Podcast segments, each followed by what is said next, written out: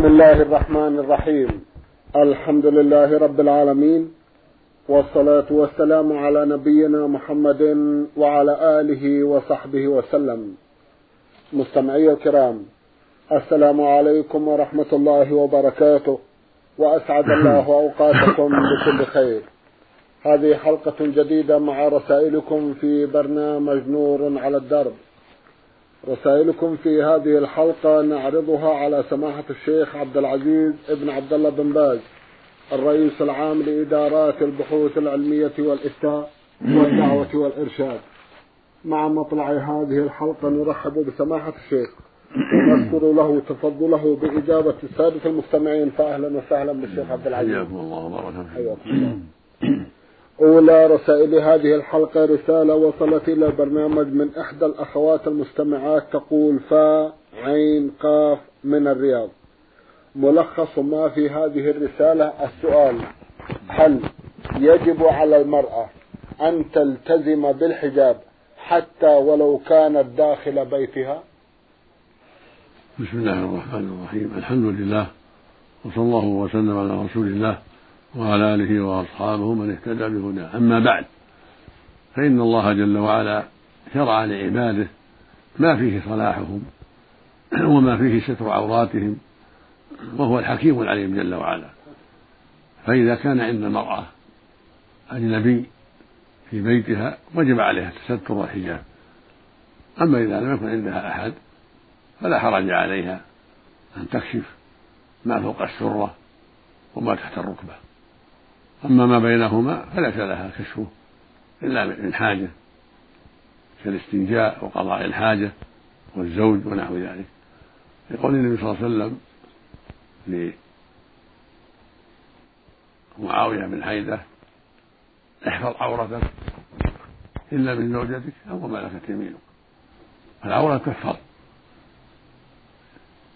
إلا من الزوج والسيد الذي هو مالكها وهكذا عند الحاجة قضاء الحاجة البول أو الغائط أما ما فوق السرة وما تحت الركبة لا مانع أن تكشفه وهي على فراشها ما عندها أحد لا بأس.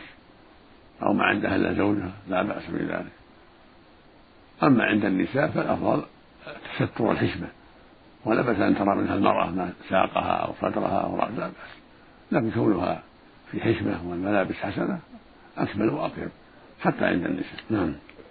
جزاكم الله خيرا. الرسالة التالية رسالة المستمع أحمد سالم الحامد من الأمارات العربية المتحدة. أخونا أحمد عرضنا جزءا من أسئلته في حلقة مضت وفي هذه الحلقة يسأل ويقول ما حكم من يذبح الطيور باليد؟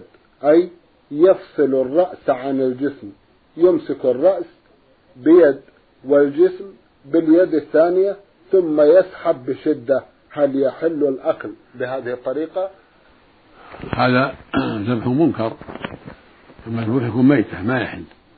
لقول النبي صلى الله عليه وسلم ما أنهر الدم وذكر اسم الله فكل ليس السن والظهر. فلا يجوز هكذا قلع الرأس باليد لابد من محدد.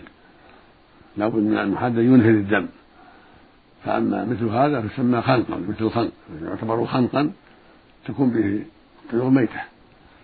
فلا بد من كون يذبحها بالسكين ونحو السكين من المحددات. إلا العظام والسن فلا كما بينه النبي عليه الصلاة والسلام. نعم. جزاكم الله خيرا. هل تقبيل الزوجة يفطر الصائم ويبطل الوضوء؟ تقبيل الزوجة لا يفطر الصائم ولا يبطل الوضوء. هذا هو الصواب. كان النبي صلى الله عليه وسلم يقبل امرأته وهو صائم عليه الصلاة والسلام ويباشر وهو صائم. فالقبلة واللمس والضم كل هذا لا يفطر الصائم والصحيح أنه لا ينقض الوضوء أيضا.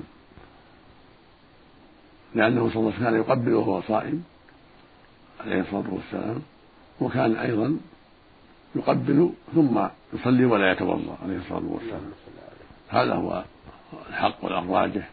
وأما قوله جل وعلا أو لمستم النساء فالمراد به الجماع. في أصح قولي العلماء. وذهب بعض أهل العلم إلى أن قبلة للمرأة عن شهوة توجب الوضوء ولكن لا تفطر الصائم. ولكن أن لا أن لا تنقض الوضوء ولا تفطر الصائم. هذا هو الصواب. فإذا قبل زوجته أو باشرها وهو صائم فإن صومه صحيح وصومها صحيح أيضا. إلا إذا خرج مني فإنه يقضي. فإنه يقضي جميعا إذا خرج منه مني قضى أو منها كذلك قضت أما تقبيل بدون مني فإنه لا يبطل الصوم. فإن خرج مني كذلك على الصحيح لا يبطل الصوم. ولكن يوجب الوضوء يتوضأ من أجل المني والمني هو الماء الذي يخرج بسبب الشهوة. هذا يبطل يبطل الوضوء يبطل الطهارة من الرجل والمرأة. وعليهما الاستنجاء غسل الذكر والأنثيين من الرجل وغسل الفرج من المرأة. ثم الوضوء الشرعي. لما سأل النبي صلى الله عليه وسلم علي رضي الله عنه سأله عن المني قال فيه الوضوء. في اللفظ الآخر اغسل ذكرك وتوضأ. في اللفظ الآخر اغسل ذكرك وأنثيك وتوضأ. هذا شأن المني أما المني الذي هو الماء الغليظ يخرج بسبب الشهوة هذا يبطل الصوم. وعلى صاحب الغسل وعليه قضاء الصوم إذا كان الصوم واجبا. وأما الوضوء فإنه يبطل بالمني. ويوجب الغسل إذا كان منيا. أما مجرد القبلة من دون مني ولا مني فهذا لا يبطل لا يبطل لا تبطل به الوضوء لا يبطل به الوضوء القبلة أو المس باليد. الصحيح أنه لا يبطل به الوضوء لأن الرسول صلى الله عليه وسلم كان يقبل بعض النساء ثم يصلي ولا يتوضأ عليه الصلاة والسلام. نعم. جزاكم الله خيرا. أخيرا يسأل عن الكحل هل يؤثر على الصيام أو لا؟ الصواب أنه لا يؤثر لكن الأفضل في الليل وإلا فلا يؤثر لأن العين به منفذ. لكن بعض العلماء يقول إذا وجد حلقه إذا وجده في الحلق إذا وجد إذا وجد أثر الكحل أو القطور في الحلق قضى والصحيح لا يلزمه القضاء. لكن كونه يستعمل في الليل هذا هو الأحوط والأفضل لقوله صلى الله عليه وسلم دع ما يريبك إلى ما لا يريبك نعم. جزاكم الله خيرا. رسالة وصلت إلى البرنامج من أحد المستمعين من القصيم رمز إلى اسمه بالحروف سين فاء يقول صاحب مزرعة عنده عامل لغرض المزرعة فقط وصاحب المزرعة يشتغل فراش في مسجد وبعض الأوقات يأخذ العامل إلى المسجد لكي يقوم العامل بنظافة المسجد والمرتب لصاحب المزرعة. هل يحق له ذلك أو لا؟ إذا سمح العامل فلا بأس. إذا سمح يذهب إلى المسجد ويقوم بخدمة المسجد فلا بأس. أما إذا لم يسمح فليس له إلزامه لأن العمل عليه العمل اللي عنده في المزرعة. استأجره يعمل في المزرعة. أما إذا سمح العامل أنه يخدم المسجد فقربه طاعة. لا بأس. الحمد لله. نعم. جزاكم الله خيرا. رسالة من إحدى الأخوات المستمعات من الأردن رمزت إلى اسمها بالحروف فاعين تسأل جمعا من الأسئلة من بينها سؤال تقول فيه أنا أصلي الصلاة المفروضة أي الفرض والسنة.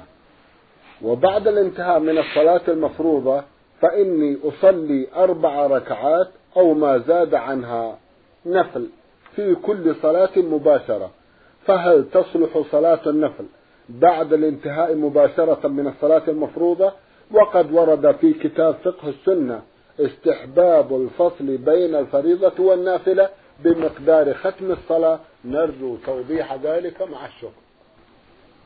السنة فصل النافلة عن الفريضة.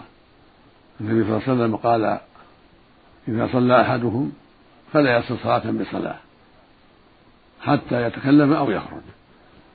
فالأفضل للمسلم والمسلمة بعد الصلاة من الفريضة يقول أستغفر الله ثلاثا اللهم أنت السلام ومنك السلام تباركت يا ذا الجلال والإكرام ثم يأتي بالذكر الشرعي. لا إله إلا الله وحده لا شريك له الملك وله الحمد وهو على كل شيء قدير. لا حول ولا قوة إلا بالله. لا إله إلا الله ولا نعبد إلا إياه له النعمة وله الفضل وله الثناء الحسن لا إله إلا الله مخلصين له الدين ولو كره الكافرون. اللهم لا مانع لما أعطيت ولا معطي لما منعت ولا ينفع ذا الجد منك الجد. هذا مستحب بعد كل الصلوات الخمس. الظهر والعصر والمغرب والعشاء والفجر. للرجل والمرأة جميعا. ويستحب مع هذا أيضا أن يقول لا إله إلا الله وحده لا شريك له. له الملك وله الحمد. يحيي ويميت وهو على كل شيء قدير عشر مرات. بعد صلاة الفجر وبعد صلاة المغرب. هذه زيادة خاصة بهاتين الصلاتين. ويستحب له بعد ذلك في خوش الصلوات كلها أن يقول سبحان الله والحمد لله والله أكبر ثلاث وثلاثين مرة. سبحان الله والحمد لله والله أكبر ثلاثا وثلاثين مرة. الجميع تسعة وتسعون. ثم يقول تابعه لا إله إلا الله وحده لا شريك له له الملك وله الحمد وهو على كل شيء قدير. جاء في الحديث أن العبد إذا قالها غفرت خطاياه ولو كانت مثل زبد البحر. هذا فضل عظيم. يشرع للمؤمن والمؤمنة المحافظة على ذلك. ويستحب بعد هذا أن يقرأ آية الكرسي الله لا إله إلا هو الحي القيوم. لا تأخذه سنة ولا نوم. له ما في السماوات وما في الأرض. من ذا الذي يشفع عنده إلا بإذنه. يعلم ما بين أيديهم وما خلفهم. ولا يحيطون بشيء من علمه إلا بما شاء. وسع كرسيه السماوات والأرض. ولا يؤوده حفظهما وهو العلي العظيم. هذه آية هذه آية واحدة. آخرها وهو العلي العظيم. وأولها الله لا إله إلا هو الحي القيوم. يستحب للمؤمن والمؤمنة أن يأتي بها بعد كل صلاة. ويستحب له أيضا أن يقرأ قل هو الله أحد. والمعوذتين بعد كل صلاة. قل هو الله أحد. قل أعوذ برب الفلق. قل أعوذ برب الناس. هذه الثلاث سور. يستحب أن يقرأها المؤمن والمؤمنة بعد كل صلاة. الظهر العصر والمغرب والعشاء والفجر. ويكررها ثلاثا بعد الفجر وبعد المغرب. يكررها ثلاثا. بعد الفجر خاصة وبعد المغرب. ويكررها ثلاثا عند النوم. إذا اضطجع على فراشه يقرأ التسبيح والتحميد ثلاث وثلاثين مرة ويختمها بالله أكبر مئة مرة تمامها الله أربعة وثلاثين تكبيرة ثلاثة وثلاثين تحميدة ثلاثة وثلاثين تسبيحة عند النوم. بدل لا إله إلا الله في آخرها الله أكبر. يكمل مئة بلفظها الله أكبر. أما بعد الصلاة يكملها بلا إله إلا الله أفضل وعند النوم يأتي بآية الكرسي أيضا ويأتي بالسور الثلاث مكررة ثلاث مرات عند النوم. هذا أفضل. وإذا حب يصلي بعد الذكر نافلة فلا بأس. لا يقوم مباشرة يسلم لا بعد الذكر يأتي بالنافلة. هو الأفضل بعد الظهر أربع. وإن صلى اثنتين راتبة كفت. وإن صلى أربع بعد الظهر فذلك فيه فضل عظيم. لقوله صلى الله عليه وسلم من حافظ على أربعين قبل الظهر وأربعين بعدها حرمه الله على النار. هذا فضل كبير. أما الراتبة هي أربع قبل الظهر تسليمتين وتسليمة بعد الظهر. هذه الراتبة ست ركعات. أربع قبلها وثنتين بعدها. يعني تسليمتين قبلها وتسليمة واحدة بعدها. هذه يقال لها الراتبة كان النبي يحافظ عليها عليه الصلاة والسلام في الحضر. وإن زاد وصلى أربع بعد الظهر صلاة تسليمتين بعد الظهر فذلك فيه فضل عظيم. لقوله صلى الله عليه وسلم من حافظ على أربع قبل الظهر وأربع بعدها حرمه الله على النار رواه أهل السنة بإسناد صحيح. عن أم حبيبة رضي الله عنها. أما بعد العصر فليس بعدها صلاة. بعد الفجر ما بعدها صلاة. لا يصلي بعدها لا اثنتين ولا أربع بعد صلاة العصر بعد صلاة الفجر ليس بعدها صلاة. أما بعد المغرب يصلي اثنتين هذا الأفضل راتبة. بعد العشاء اثنتين راتبة ويصلي أكثر فلا بأس الراتبة اثنتان تسليمة واحدة بعد المغرب. اثنتان بعد العشاء تسليمة واحدة. للرجل والمرأة جميعا. هذه راتبة كان يحافظ عليها النبي صلى الله عليه وسلم؟ وإن صلى أكثر بعد المغرب أو بعد العشاء فالأمر واسع والحمد لله. يصلي ما شاء لكن الراتبة اثنتان بعد المغرب واثنتان بعد العشاء. وإذا حب يصلي بعد المغرب بين المغرب والعشاء ركعات كثيرة كله طيب. أو بعد العشاء يتحجد طويلا كله طيب. لكن الراتبة اثنتين بعد العشاء أو اثنتين بعد المغرب. أما العصر فليس بعدها شيء والفجر ليس بعدها شيء. وأما الظهر فتقدم أنه يصلي بعد اثنتين راتبة وإن صلى أربع فذلك أفضل كما تقدم. نسأل الله للجميع التوفيق. اللهم آمين. جزاكم الله خيرا. هل تعلقون سماحتكم على قولها الصلاة المفروضة وهي تعني السنة مع الفرض؟ المفروضة الظهر والعصر والمغرب والعشاء هذه المفروضة. الظهر أربعا في حق المقيم واثنتين في حق المسافر والعصر أربعة في حق المقيم واثنتين في حق المسافر والمغرب ثلاث في حق الجميع والعشاء اثنتين في حق المسافر وأربعة في حق المقيم والفجر اثنتان في حق الجميع. هذه فرائض. نعم. والجمعة اثنتان كذلك في حق المقيمين. أما النوافل فلا حصر لها لكن الرواتب التي يشرع يحافظ عليها المؤمن اثنا عشر. كان النبي يحافظ عليها عليه الصلاة والسلام. في حال الحضر نعم. والإقامة. أربع قبل الظهر تسليمتين وثنتين بعد الظهر. هذه ست. ثنتين بعد المغرب هذه ثمان. ثنتين بعد العشاء هذه عشر. ثنتين قبل صلاة الصبح هذه اثنا عشر. هذه الرواتب يقال لها كان النبي يحافظ عليها عليه الصلاة والسلام في الحضر. أما في السفر كان يتركها إلا سنة الفجر. كان في السفر يترك سنة الظهر والمغرب والعشاء. ولكن يصلي سنة الفجر في السفر والحضر عليه الصلاة والسلام. وأما صلاة أربعا قبل العصر فهي مستحبة. بهم راتبة لكن مستحبة. لقوله صلى الله عليه وسلم رحم الله من صلى أربعا قبل العصر. هذه مستحبة وليست راتبة وإذا صلى قبل المغرب اثنتين قبل العشاء اثنتين أيضا مستحبة. لقوله صلى الله عليه وسلم بين كل أذان صلاة بين كل أذان صلاة. إذا صلى بعد الأذان ركعتين على المغرب بعد العشاء ركعتين أو أكثر. كله مستحب طيب. لكن ليس راتب ليس من الرواتب. نعم. جزاكم الله خيرا. تقول بدأت بحفظ القرآن الكريم وأنا حاليا أحفظ منه 12 جزءا ولكني أسرع في الحفظ ولا أراعي حركات المد وأحكام التجويد في بعض الأحيان.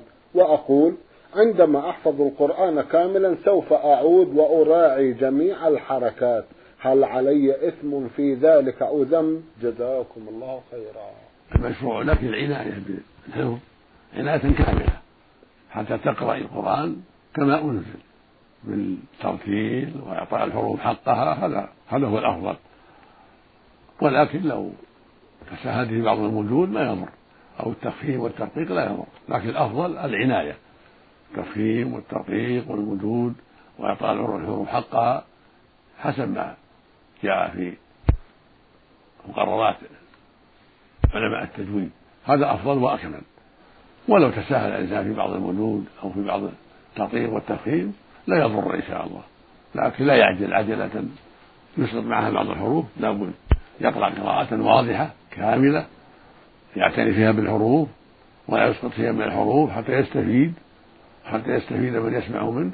هذا واجب. لا بد يعتني بهذا. حتى لا يسقط حرفا. وحتى يأتي بالحروف كاملة وحتى يفهم منه قراءته تفهم من قراءته. وإذا رتل فهو أفضل ترتيل أفضل. وهو الوقوف على رؤوس الآية. ترتيل أن يقف على رؤوس الآية. مثل الحمد لله رب العالمين الرحمن الرحيم مالك يوم الدين إياك نعبد وإياك نستعين اهدنا الصراط المستقيم. صراط الذين أنعمت عليهم غير المغضوب عليهم ولا الضالين. هذا الترتيب. وهكذا في بقية القرآن.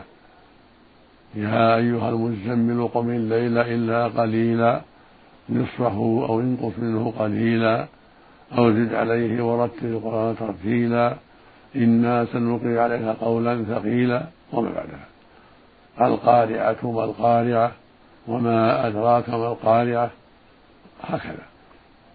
والعاديات ضبحا فالموريات قدحا فالمغيرات صبحا وهكذا. ألهاكم التكاثر حتى زرتم المقابر كلا سوف تعلمون. ثم كلا سوف تعلمون كلا لو تعلمون علم اليقين وهكذا. نعم. جزاكم الله خيرا. تسأل عن صلاة التسابيح. تقول أنا أصليها يوميا بعد صلاة العشاء وقبل الذهاب للنوم. فهل هذا الوقت مناسب؟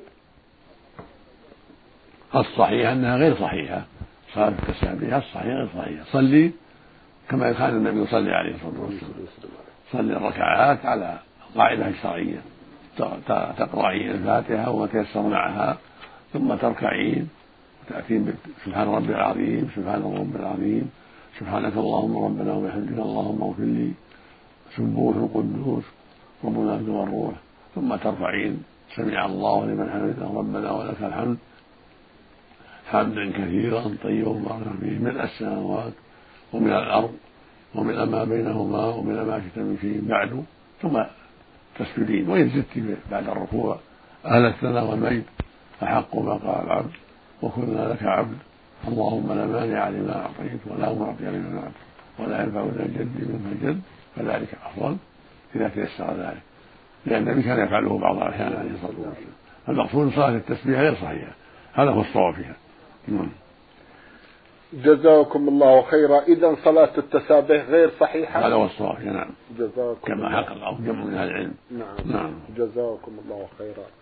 تسأل بالنسبة لحفظ القرآن الكريم تقول كم هو المقرر أن يستغرق المرء في حفظ القرآن؟ ليس لذلك حد محدود. الإنسان يتحفظ حسب التيسير. نعم.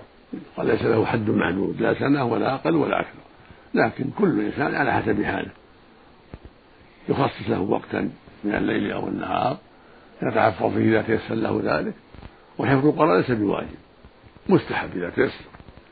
فإذا يسر الله له حفظ القرآن أو للمرأة حفظ القرآن هذا خير عظيم وفضل كبير لكن لا يجب. الواجب أن يحفظ الفاتحة اللي هي ركن الصلاة ويستحب له يقام أن يحفظ ما تيسر معها من السور القصيرة حتى يقرأ بها في صلاته. وإذا يسر الله له حفظ القرآن أو حفظ الكثير منه فهذه من نعم الله العظيمة. فالمشروع له أن يجتهد في ذلك والمرأة كذلك. ولا يحد له حد بل حسب التيسير. في أسبوع في شهر في سنة حسب التيسير. يجعل له راتبا معينا حتى يعتاده. في كل يوم أو في كل أسبوع ثمن نصف ثمن ثمنين ثلاثة حسب طاقته. يردد ذلك ويعتني بذلك حتى يحفظه حتى يستقر في قلبه. جزاكم نعم. الله خيرا. جزاكم الله خيرا. وأخيرا تسأل عن ثواب من حفظ القرآن. له فضل كبير ولا أعلم فيه. حديثا صحيحا يدل على فضل معين لكن له فضل كبير وله بكل حرف حسنة والحسنة بعشر أمثالها سواء كان عن عن ظهر قلب أو من المصحف. من قرأ القرآن فله بكل حرف حسنة والحسنة بعشر أمثالها. فالقرآن فضله عظيم وفي قراءته خير كثير لكن تعيين ثواب خاص لحفظ القرآن ما أعلم فيه دليلا واضحا. لا أعلم فيه نصا واضحا خاصا صحيحا. نعم. جزاكم الله خيرا. من الجمهورية العربية السورية محافظة حمص مستمع رمز إلى اسمه بالحروف صاد حاجيم يسأل عن تفسير قول الحق تبارك وتعالى عليكم أنفسكم لا يضركم من ضل إذا اهتديتم وهل معنى هذا أن نترك الأمر بالمعروف؟ والنهي عن المنكر. الآية الكريمة تدل على أن الواجب على الإنسان أن يعتني بنفسه وأن يهتم بها وأن يجتهد في صلاحها ولا يضره من ضل بعد ذلك إذا اهتدى. الإنسان مسؤول عن نفسه ولا يضره ضلال غيره يقول الله جل وعلا ولا تزر وازرة وزر أخرى. الحديث الصحيح يقول النبي صلى الله عليه وسلم؟ كل لا يلجان إلا على نفسه. فعلى المؤمن أن يسعى في صلاح نفسه واستقامتها على طاعة الله ورسوله ولا يضره من ضل إذا اهتدى. والذي يترك الأمر بالمعروف عن المنكر ما اهتدى. فهو, فهو ناقص الهدايه ناقص الإيمان. فالمعنى أنه لا يضره من ضل إذا أدى الواجب الذي عليه. ومن الواجب عليه أن يأمر بالمعروف وينهى عن المنكر. هذا من الواجب عليه. وقد خطب الصديق رضي الله عنه بكر الناس وقال لهم إني إن بعض الناس يقرأ هذه الآية ويضعونها في غير موضعها. وإني سمعت النبي صلى الله عليه وسلم إن الناس إذا رأوا المنكر فلم يغيروه أوشك أن يعمهم الله بعقابه. ومراد رضي الله عنه أنه ما يكون مهتدي من ضيع الأمر بالمعروف والمنكر يكون ناقص الهداية ناقص الإيمان ضعيف الإيمان. فمعنى إذا اهتديتم يعني إذا أديتم الواجب الذي عليكم وتركتم ما حرم الله عليكم لا يضركم من ضل بعد الله لا يضرك ضلال أبيك ولا أخيك ولا أهل بلدك ولا الناس كلهم لا يضرك. إذا أديت الواجب واجتهدت في الواجب فإنه لا يضرك من ضل. وربك يقول سبحانه ولا تزر وازرة وزر أخرى. لكن إذا قصرت في الواجب, الواجب عليك يضرك. فإذا كنت لا تدعو إلى الله ولا تأمر بالمعروف ولا تنهى عن المنكر ولا تؤدي ما أوجب الله عليك لحق أولادك أو لحق زوجتك أو لحق جيرانك أنت ناقص الهداية حينئذ. يضرك ذلك. حتى تؤدي الواجب الذي عليك لله ولعباده. ومن حق الله عليك أن تؤدي ما أوجب عليك من طاعات من الطاعات وأن تترك ما حرم الله عليك. ومن حق الله عليك أن تأمر بالمعروف وأن تنهى عن المنكر وأن تصح لله ولعباده وأن تدعو إلى الله على حسب طاقتك ومن الحق عليك أيضا أن تؤدي حق زوجتك وأولادك بنصيحتهم وتوجيههم إلى الخير وتربيتهم بالتربية الإسلامية وأن تقوم بحق جيرانك من إكرامهم والإحسان إليهم وكف الأذى عنهم وإكرام ضيفك إلى غير هذا من الحقوق. فالذي لا يؤدي الحقوق التي عليه ما يسمى مهتدي يسمى ناقص الهداية ضعيف الإيمان حتى يؤدي الواجبات التي عليه. نعم. جزاكم الله خيرا. أخيرا يسأل عن علامات الساعة ويقول إن الرسول عليه أفضل الصلاة والسلام حدد لنا بعضا منها وقال في ذلك أن تلد الأم أن تلد الأمة ربتها. فما معنى هذه العبارة؟ أشراط الساعة كثيرة ولكنها قسمان. قسم مطلق وجد من في عهد النبي صلى الله عليه وسلم وبعده وقسم خاص يقع عند قربها وعند دنوها أما المطلق العام فهذا نبي النبي صلى الله عليه وسلم من أشراط الساعة. نبينا محمد صلى الله عليه وسلم هو نبي الساعة. ووجوده من أشراطها عليه الصلاة والسلام. ف وهكذا ما قال صلى الله عليه وسلم أن تلد لما ربتها ربتها يعني سيدتها. في اللفظ الآخر ربها يعني سيدها. ومعنى ذلك أنها تكثر الإماء والسراري. فإذا حملت من سيدها وهو مالكها فإن المولودة البنت تكون سيدة. ربة.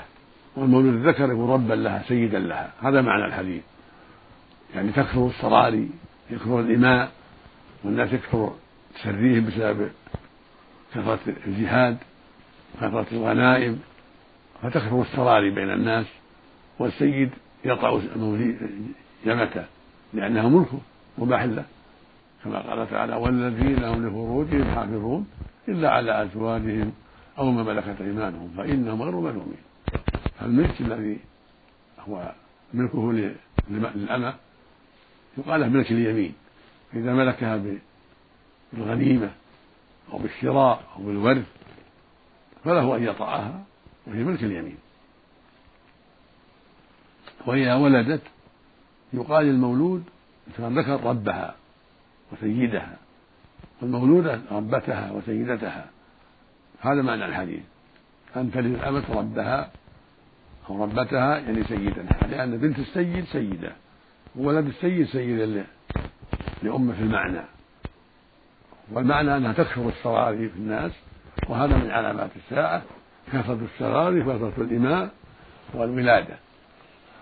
ومن الحديث أن ترى الحفاة العراة العالة في الشاء يتطاولون في البنيان هذا من أشراطها العامة. تطاول العرب في البناء. بعدما كانوا أهل خيام بنوا البنايات طولوها. هذا من أشراط الساعة وقد وقع هذا. العرب تحضروا وجاهدوا وبنوا البنايات وعمروا العماير. أما أشراطها الخاصة قريبة منها فقد بينت الأحاديث. وهي عشر علامات. أولها المهدي. رجل من أهل البيت كآخر الزمان يملك الدنيا يملك الأرض ويملأها عدلا بعد ملئها جورا. وهو من أهل البيت بني هاشم من ذرية فاطمة رضي الله عنها جاءت فيه أحاديث كثيرة. الثاني الدجال خروج الدجال في آخر الزمان يدعي أنه نبي ثم يدعي أنه رب العالمين. وصحت فيه الأحاديث وتوارثت وتواترت عن النبي صلى الله عليه وسلم. والثالث نزول المسيح مريم من السماء. عيسى بن مريم عليه الصلاة والسلام يقتل الدجال ويحصل به الخير العظيم للأمة ويخرج الله به بركاتها في الأرض عليه الصلاة والسلام. ولا يقبل الا الإسلام. ويهلك الله في زمانه الأديان فلا يبقى الا الإسلام. تذهب اليهودية والنصرانية والشيوعية وغيرها ولا يبقى الا الإسلام في عهده عليه الصلاة والسلام. والرابع خروج يأجوج ومأجوج من الشرق.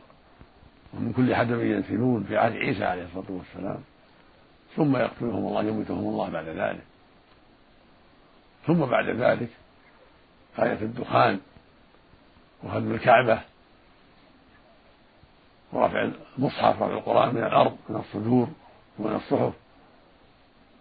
ثم خروج الدابة من دابة الأرض وطلوع الشمس من مغربها وإذا طلعت لا تقبل التوبة بعد ذلك. من أحد وآخرها نار تحشر الناس إلى محشرهم هذه يقال الآيات الخاصة القريبة من قيام الساعة؟ جاءت بها الأحاديث وبينها أهل العلم. نعم. جزاكم الله خيرا. سماحة الشيخ في ختام هذا اللقاء أتوجه لكم بالشكر الجزيل بعد شكر الله سبحانه وتعالى. على تفضلكم بإجابة السادة المستمعين وآمل أن يتجدد اللقاء وأنتم على خير.